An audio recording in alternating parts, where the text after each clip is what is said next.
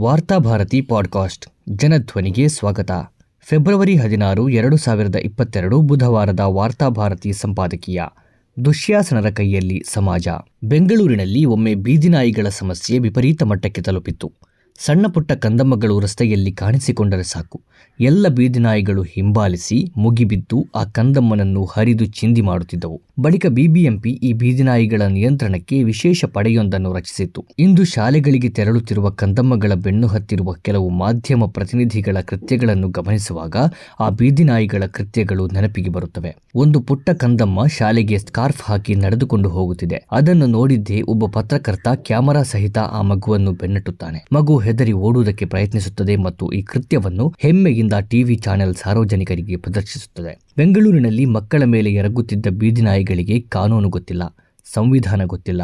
ಆದ್ದರಿಂದ ಅವುಗಳನ್ನು ಕ್ಷಮಿಸಬಹುದು. ಆದರೆ ಈ ಪತ್ರಕರ್ತ ಓದಿಕೊಂಡವನು. ನಾಡಿಗೆ ಸತ್ಯ ಸಂಗತಿಗಳನ್ನು ತಿಳಿಸಬೇಕಾದವನು. ಇಂತಹ ಪತ್ರಕರ್ತ ಒಂಟಿ ಶಾಲಾ ವಿದ್ಯಾರ್ಥಿನಿಯನ್ನು ಬೆಂಬತ್ತುತ್ತಾನೆ ಎಂದರೆ ಅದರ ಅರ್ಥವೇನು? ಈ ಸಂದರ್ಭದಲ್ಲಿ ಅದನ್ನು ತಡೆಯುವುದು ಶಿಕ್ಷಕರ ಶಾಲಾ ಸಿಬ್ಬಂದಿಯ ಹೊಣೆಗಾರಿಕೆಯಾಗಿತ್ತು. ಆ ಮಗು ಹೆದರಿ ಓಡುವಾಗ ಎಲ್ಲರೂ ಮೂಕವೀಕ್ಷಕರಾದರು ಮುಂದಿನ ದಿನಗಳಲ್ಲಿ ಪೋಷಕರು ತಮ್ಮ ಮಕ್ಕಳನ್ನು ಯಾವ ಧೈರ್ಯದ ಮೇಲೆ ಶಾಲೆಗಳಿಗೆ ಕಳುಹಿಸಿಕೊಡಬೇಕು? ಪೋಷಕರು ತಮ್ಮ ಮಕ್ಕಳನ್ನು ಶಾಲೆಗಳಿಗೆ ಕಳುಹಿಸುವುದು ಶಾಲೆಯ ಮೇಲಿನ ಭರವಸೆಯಿಂದ. ಅಲ್ಲಿ ಯಾರೋ ಹೊರಗಿನ ವ್ಯಕ್ತಿ ಪತ್ರಕರ್ತನೆಂದೋ ರಾಜಕಾರಣಿಯೆಂದೋ ಬಂದು ಶಾಲಾ ಆವರಣದೊಳಗಿರುವ ವಿದ್ಯಾರ್ಥಿನಿಯನ್ನು ಬೆಂಬತ್ತುತ್ತಾರೆ ಎನ್ನುವುದು ಶಿಕ್ಷಣ ವ್ಯವಸ್ಥೆ ಯಾವ ಪಾತಾಳ ತಲುಪಿದೆ ಎನ್ನುವುದಕ್ಕೆ ಉದಾಹರಣೆ. ಇದು ಕೇವಲ ಒಂದು ಶಾಲೆಯಲ್ಲಿ ನಡೆದ ಘಟನೆಯಲ್ಲ. ಕಳೆದೆರಡು ದಿನಗಳಿಂದ ಪತ್ರಕರ್ತರ ವೇಷದಲ್ಲಿರುವ ಸಂಘ ಪರಿವಾರ ದುಶ್ಯಾಸನರು ಕ್ಯಾಮೆರಾಗಳನ್ನು ಹಿಡಿದು ಶಾಲೆಯ ಆವರಣಗಳನ್ನು ಗಬ್ಬೆಬ್ಬಿಸಿದ್ದಾರೆ. ಸ್ವತಃ ಗೂಂಡಾಗಳಂತೆ ರೌಡಿಗಳಂತೆ ಶಾಲೆಗಳ ಮೇಲೆ ದಾಳಿ ನಡೆಸಿದ್ದಾರೆ. ಶಾಲೆಗಳ ಅನುಮತಿ ಇಲ್ಲದೆ ಆವರಣಕ್ಕೆ ನುಗ್ಗಿ ವಿದ್ಯಾರ್ಥಿನಿಗಳನ್ನು ಚಿತ್ರೀಕರಣ ಮಾಡುತ್ತಿದ್ದಾರೆ ಮತ್ತು ಅವುಗಳನ್ನು ಟಿವಿ ಚಾನೆಲ್ಗಳಲ್ಲಿ ಪ್ರಸಾರ ಮಾಡುತ್ತಿದ್ದಾರೆ. ನಿನ್ನೆ ಹಲವು ಶಾಲೆಗಳಿಗೆ ನುಗ್ಗಿ ಸ್ಕಾರ್ಫ್ ಧರಿಸಿದ್ದಾರೆಯೇ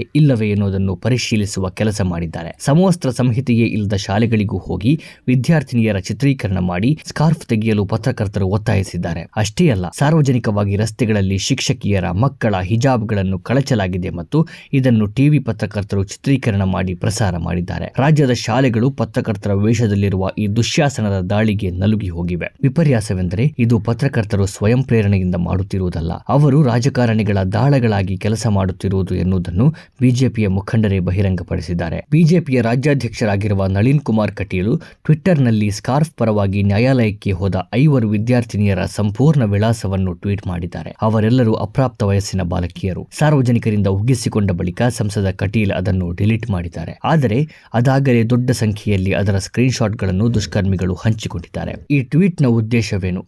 ವಿದ್ಯಾರ್ಥಿನಿಯರ ಮನೆ ವಿಳಾಸವನ್ನು ಯಾವ ಕಾರಣಕ್ಕೆ ಯಾರಿಗಾಗಿ ಸಾರ್ವಜನಿಕಗೊಳಿಸಿದರು?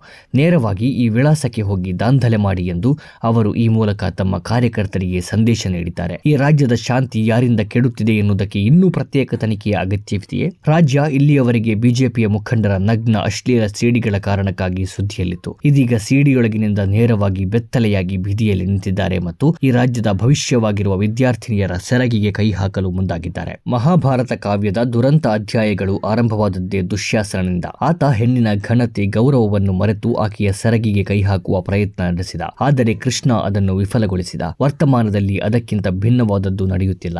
ದುಶ್ಯಾಸನರ ಮುಖಗಳು ಒಂದೊಂದಾಗಿ ಬೀದಿಯಲ್ಲಿ ಪ್ರದರ್ಶನಗೊಳ್ಳುತ್ತಿವೆ ಮತ್ತು ಈ ದೇಶದ ಸಜ್ಜನರು, ಚಿಂತಕರು, ಹಿರಿಯರು, ಭೀಷ್ಮಾದಿಗಳಂತೆ ಮೌನ ವೀಕ್ಷಕರಾದರೆ ಇಡೀ ದೇಶ ನೈತಿಕವಾಗಿ ಮಾತ್ರವಲ್ಲ, ಎಲ್ಲ ವಲಯಗಳಲ್ಲೂ ಸರ್ವನಾಶವಾಗಬಹುದು. ನಮ್ಮ ಹಿರಿಯರು ನಮ್ಮ ಕೈಗೆ ಒಂದು ಸುಂದರ ಭಾರತವನ್ನು ಕೊಟ್ಟು ಹೊರಟು ಹೋಗಿದ್ದಾರೆ. ಅದನ್ನು ಅಷ್ಟೇ ಜೋಪಾನವಾಗಿ ನಮ್ಮ ಮುಂದಿನ ತಲೆಮಾರಿಗೆ ದಾಟಿಸುವುದು ನಮ್ಮ ಹೊಣೆಗಾರಿಕೆಯಾಗಿದೆ. ಆದ್ದರಿಂದ ಭಾರತವನ್ನು ದುಶ್ಯಾಸನದ ಕೈಯಿಂದ ರಕ್ಷಿಸುವ ನಿಟ್ಟಿನಲ್ಲಿ ನಾವೆಲ್ಲರೂ ಮೌನ ಮುರಿಯಲೇಬೇಕಾದಂತಹ ಸಮಯ ಬಂದಿದೆ.